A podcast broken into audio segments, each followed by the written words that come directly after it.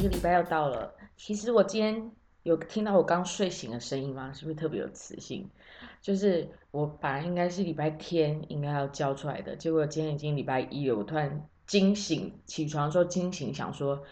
我什么事好像还没做？就原来就是我的 podcast 居然忘记上架了。好，所以我现在呢，赶快来跟你们分享一下，我要分享热腾腾的事情，就是呢，我们上个礼拜才刚从马祖回来，去了三天两夜。我自己是觉得有点少啦，但是因为要做团体，要拿团票的话，他们是三天的作业，就是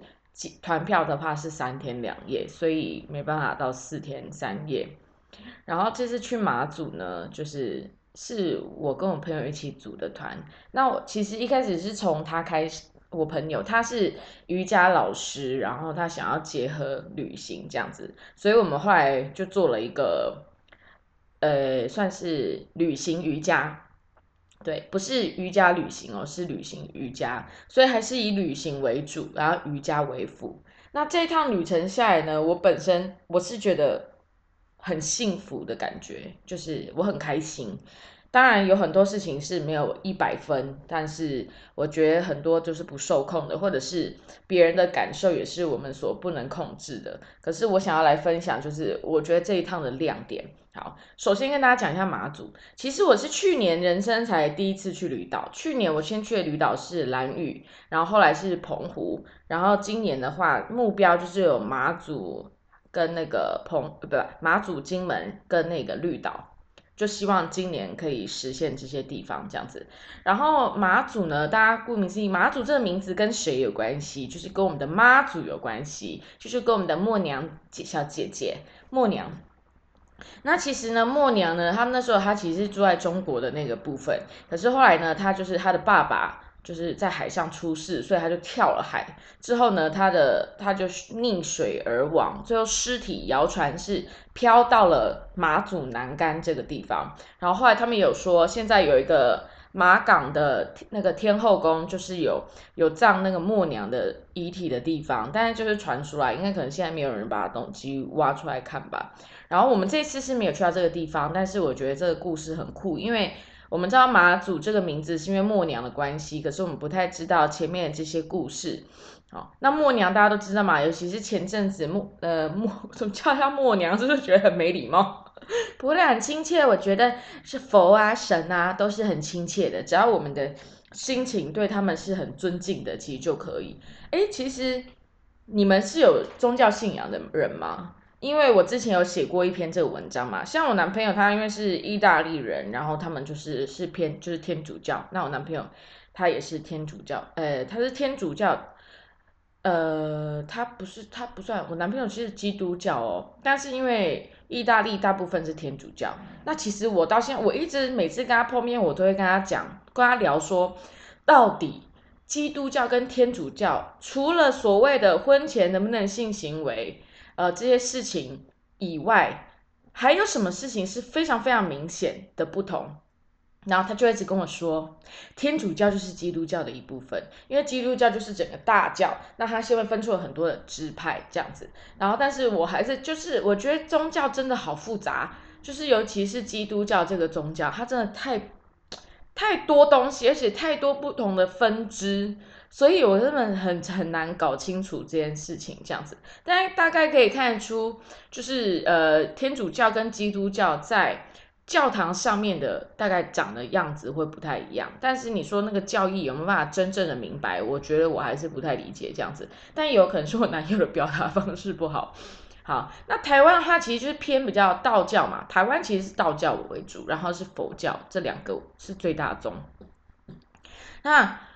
因为我自己是没有，当然我们在这里，我觉得很多没有宗特别宗教信仰的人，因为我们小时候常就是跟家人一起会去拜拜啊，或者是家里有要拜祖宗啊，就是会会做这个动作。但是像我其实工作之后，很常去各个宗教的地方，我其实不太做拜拜的，我可能就是对双手合十，然后说哦。保佑这趟旅程顺利，然后大家身体健康。大概我都是这一种，但有时候我也其实不太做这种动作，因为对我来讲，我还是深深的相信，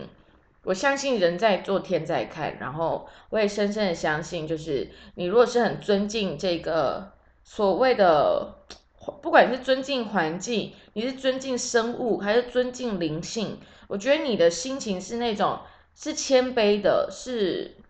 是尊敬的。我觉得那个仪式都不是很重要。我还记得我还有跟我男朋友讨论过一件事，就是因为你知道他们基督教礼拜天要上教堂嘛，然后如果你有看过一些美国的电影，有拍到类似这种，你会发现，嘿，他们去上教堂的时候，就算是再穷的人，他们都会穿把自己打扮的。最好看，像是如果你看到一些电影是关于哈黑黑人的，好了，他们就是他们不管是比较贫穷啊，还是怎么样，他礼拜天他们都会穿的最漂亮，然后上教堂。然后我就问过我男朋友这个问题，然后还有一次我在台湾自己亲身遇到，就是那时候是去参加一个音乐季在高雄，然后我住的民宿旁边有一个玫瑰天主教堂，我不知道有没有人知道，反正。然后我就觉得，哦，那个教堂建筑很漂亮，看起来就是有历史的，它是灰色大石块盖成的。然后我觉得很美，觉得哇，台湾有这种这种教堂，就是我想进去看看。那那时候是夏天，我穿的是背心，然后衣服大概就是背心短版的，可是衣服大概到肚脐上面这样子，所以会露。然后是穿高腰裙，所以会露出一点点那个腰的地方，但是也不会到。我觉得就是蛮正常，夏天稍微有打扮的样子这样子，然后我也不是穿拖鞋，就是不邋遢。然后那时候我就进去了，因为有围墙嘛。进去之后就有一个女生姐姐走出来说：“小姐，不好意思，你穿这样不能进来。”然后我就我说为什么？她说：“嗯，你这样有点裸露。”然后我就嗯，然后我说：“哦，好吧。”然后我就超不爽的，就是。我不懂哎，为什么会看一个人的服装？我说，尤其是我认同的，我感受到的基督，你不能用回教嘛？当然有人说，哎，你回教要全包哎，可是问题是基督教不是回，不是伊斯兰教啊，我不能用回教的主，因为回教比较是回民的那个的伊斯兰教，伊斯兰教就是你们不觉得很奇怪吗？就是我不懂哎，我我不懂，就是为什么基督教、天主教跟就像我们去佛教、道教的的庙里面或宫里面，也不会有庙公或是公主走出来说：“你你请安那比赛，你你安那比赛比赛。”就是也没有啊。就是为什么？我觉得这种拒人于千里之外的感觉很不舒服。但如果你们有人是呃基督教或天主教，你们懂这个最大意义。是什么的话，你可以分享给我，因为我还是很我很想知道。然后我男朋友也也一直跟我讲说，这是一种尊敬。他说他们礼拜天，不管你是在社会上什么样阶级的人，然后礼拜天要去教堂的时候，大家都会认真的打扮自己，就是让自己看起来很好，那是一种尊敬。然后我说尊敬，又不是说你那我说如果是非常那流浪汉们呢？他说：“他们自然也会想办法让自己看起来干净一点过去。”我说：“那那到底谁能够来评断说，嗯，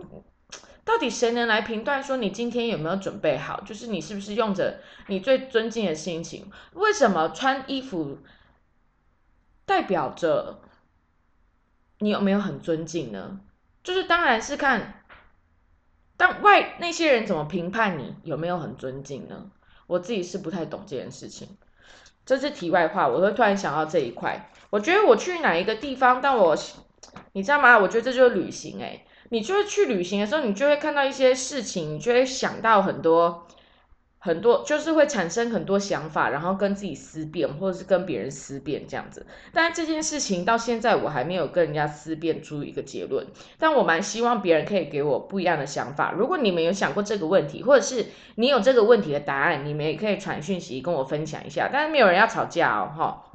好，所以马祖的名称由来呢，就是因为我们的默娘的关系这样子。好，然后我们这次的行程其实只有三天两夜。那以我这个排行程的人，我喜欢把行程排很松，所以我们的行程基本上就只有呃追蓝眼泪，因为现在是蓝眼泪的季节，蓝眼泪是四到九月好像都看得到，但是四到六月是最旺季。所以我就是排了这个四月底的时候去找蓝眼泪这样子，然后蓝眼泪，然后去一定要去看高粱的啊，因为我们马祖跟金门高粱是世界有名的，啊，当然还有我们的格马兰的 whisky 也是非常有名的。其实以我在国外的酒吧看到台湾的酒最多就是格马兰的 whisky，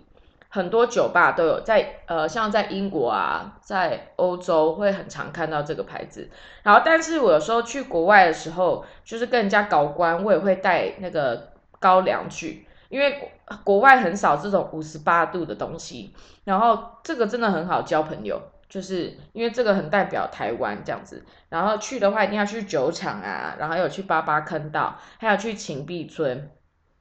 然后去北海坑道看蓝眼泪，那还有大丘岛看鹿的大丘岛，以及我的主要的就是瑜伽的课程这样子。那这一趟呢，其实有一半以上的人都是我的朋友，然后还啊其他的都是朋友的朋友，或者是有听我的 podcast 来的人哦。我再次感谢，没想到我的 podcast 居然可以带来了一个妹妹，然后妹妹带来了姐姐。我要在这边跟你说。云儿，谢谢你，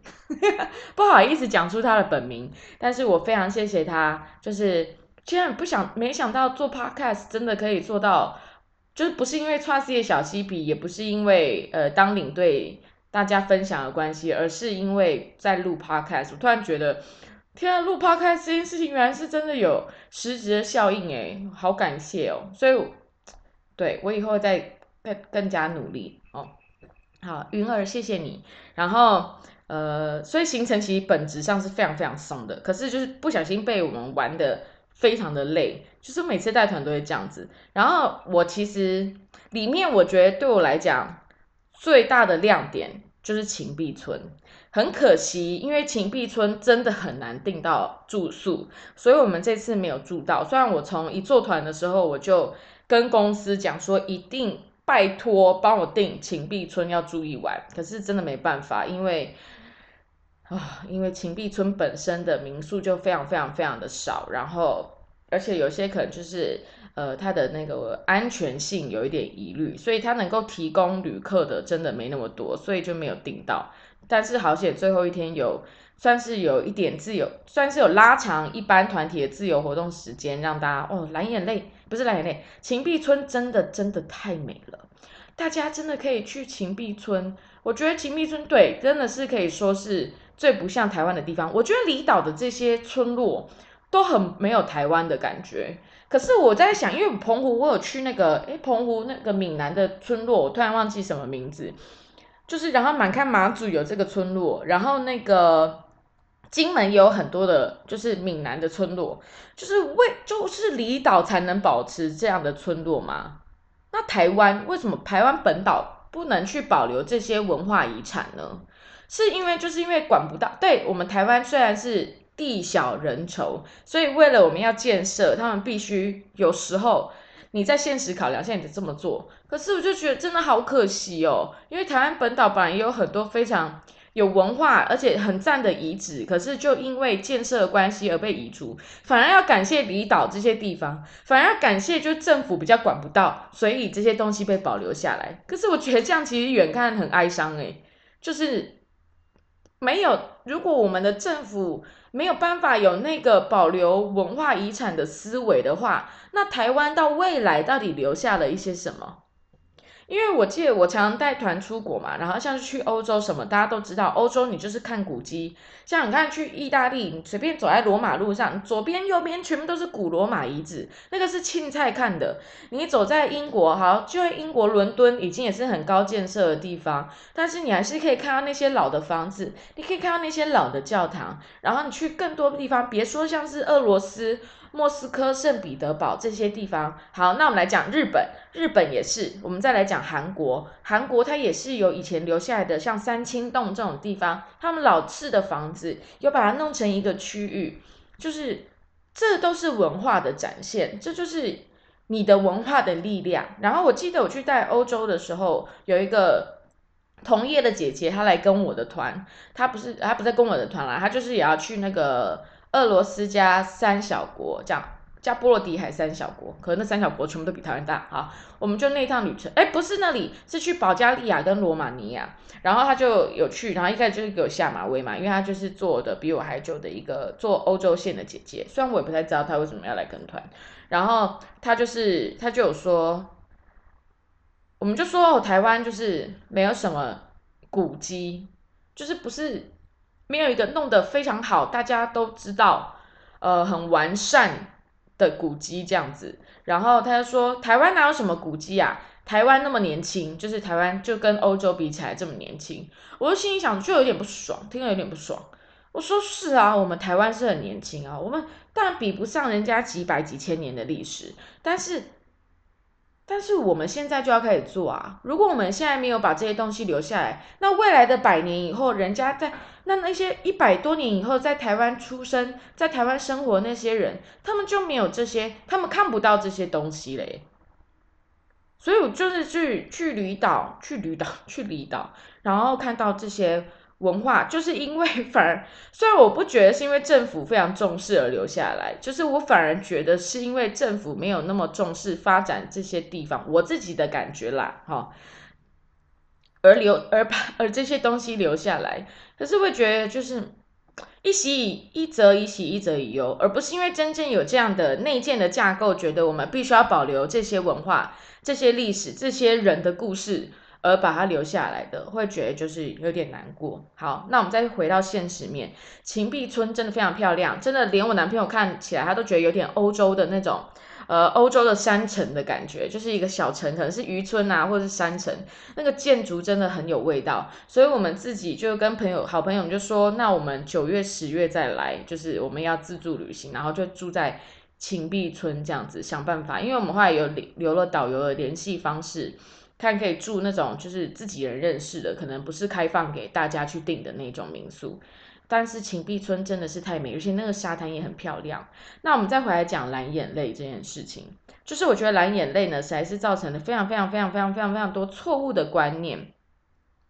因为我们看到蓝眼泪的照片啊，就是我们会以为它就是一种生物，海底生物，然后它可能因为那天。呃，日照不会太强，然后因为那天浪不会太大，所以他们就会在海边这样子闪闪发光。那其实后来蓝眼泪后来才知道，它其实是一种单细胞的生物。然后它只要受到刺激，所以有浪拍打的时候，它就会发光。它就是有点，就是被刺激到，它就会发光。然后里面呢，我们的行程里面有一个一定看得到蓝眼泪是怎么样的发光。就是到这个北海坑道，就是会坐船，然后他会发给我们一个类似小船杆，但是塑胶做的，然后你就一直拨水，它灯会全暗，因为坑道里你只要没有开灯，它就全暗嘛。然后你就用那个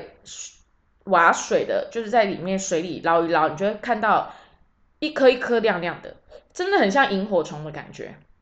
那它就是因为备受刺激，所以它就会发光这样子。那我去的时候，我就觉得，哎，原来蓝眼泪是长这样子，就是跟我们一般大家看到的照片是完全不一样的。因为你应该可以看到很多网美有拍，或者是很多摄影师有拍，它其实那个真的是要看天时地利人和，以及它要曝光非常非常久，以及它要经过修图，才可以有看起来像是一片的蓝海那种感觉。但是你实际上看的话，它不会长这个样子。当然，因为我们没有看到。我们没有看到，就是在大自然的环境里面的那样的蓝眼泪。我如果在大自然里面看到的话，那样的蓝眼泪，我觉得会非常非常感动，非常美，因为它是在自然的状态里面。但是我们在北海坑道追蓝眼泪这个行程，反而是必须要去刺激。它虽然是单细胞生物，我不知道它会不会有感受，但是我自己是觉得不是很舒服的一个行程。就是为什么我们？我要来刺激他们，我才能够看到它发光的样子。那我宁可不要看到，对，因为蓝眼泪当然它是一种自然的奇景，能看到我觉得就是好运，而且感恩的心。但没看到，我也不觉得它有，它会影响我对这段对马祖的所有的感受。但是，但听说在我们在的第二天晚上的半夜。跟晚上在秦壁村，他们直接往海边看过去的时候，他们就看到蓝眼泪的样子。但是就是，所以这真的要天时地利人和，真的很难说。但是这次我们就是没有看到这样子。可是蓝眼泪就是不是大家所想象的那样的模样，它不会，它不是一直蓝蓝的那一大片，然后你只要去对时候就一定看得到。对。所以你们自己可以去，有未来要去马祖的朋友，其实我觉得北海坑道这个行程，你可能不一定要加上去，除非你是真的想要了解它。好像有一个那个蓝眼泪的博物馆，呃，也是可以去看。但是你想要看到自然的话，建议你们就是可以租车半夜去追蓝眼泪，因为有一些人就是这样子，所以才追到的这样。那你们也要看，就是呃，千万不能是有有那个满月的时候，因为月光会很强，然后而且要是很暗的海边，你才能够看到这样子的景色。好，但是这个蓝眼泪确实是一个非常酷的。可是希望呢，我觉得在它毕竟是一种大自然的产物，虽然是在这十几十年左右才开始爆红，而且取名蓝眼泪这个名字真的把它取得太浪漫的，因为它就其实原本是一个单细胞生物，然后就是把它弄得非常的迷幻，算是很会行销的一个一个点，一个一种自然的景观。可是也是一部分会蛮担忧说。呃，如果一直这样子持续十几年、二十年，会不会造成蓝眼泪的一些什么其他的问题？所以我觉得这一点是我们台湾必须要去想一想的，就是不可以为了眼前的观光利益而。而忘记了这些事情，这样子。好，然后我们做瑜伽啊，后来我们有两天都在做，我们三天嘛，然后两天做两天瑜伽，然后一天各一个小时。我们第一天晚上做瑜伽是在少女天后宫少女妈祖庙前门前广场，就是在妈祖庙的前面的平台，我们做瑜伽，好浪漫。然后后面是海，然后听着海声，然后看着妈祖庙。是那个铁板村的妈祖庙，超浪漫的。我会再 PO 照片。然后第二天我们是在我们民宿下面的，因为马祖是要会上上下下的，它坡度蛮大的，就是真的走完那两天回家那种铁腿。然后我们第二天是在沙滩，可是我们是找沙滩在后面的类似有石板地这样子，因为我们大就有让大家带那个瑜伽垫来，然后也是看着海，望着海。然后，尤其最后摊湿式的时候，你可以听到海浪的声音。但是第二场我真的太累了，因为我一直带大家去，就带大家去夜生活，我真的是呃自己都会玩的比较疯走。我跟你讲，马祖夜生活应该有有一间酒店叫龙三龙城，然后有好多 KTV 卡拉 OK 开放式的那一种。对我最推荐就是一乐美跟吸引力。对三龙城，我跟你们讲哦。里面进去就是要叫小姐那种，也我不知道是小姐还是姐姐，可能有可能是姐姐。两个呃两个小时一千四，然后包厢一个小包厢一个小时一千块，是不是很划算？反正那边的马祖夜生活已经被我摸透了。我们就是连两天晚上，第一天是全员几乎全员都去去唱卡拉 OK 开放式的，然后你知道还遇到一些官呐也在那边夜生活，看的就是，哎。就是官呐，喝醉的官是怎样？好，然后就是在那边大玩，然后也是看别人喝醉，然后就很好笑这样子。然后第二天就是只剩一半人去，然后我们就去到了一个 一个叫吸引力，然后里面都没有其他客人，就是我们包场这样子，然后很嗨，很很有趣，就是自己的人，然后这边玩一些莫名其妙的游戏，然后喝酒啊什么的，就是可其实对我来讲，自始至终。去什么样的地方真的不重要，重点是你跟哪一些人一起去。就是，我就觉得很幸运，我的朋友们他们愿意，呃，为了我可能，然后一起来跟我的马祖团。然后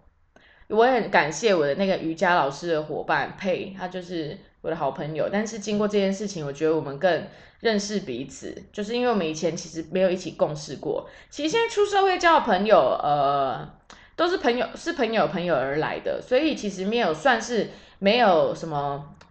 经历过很多，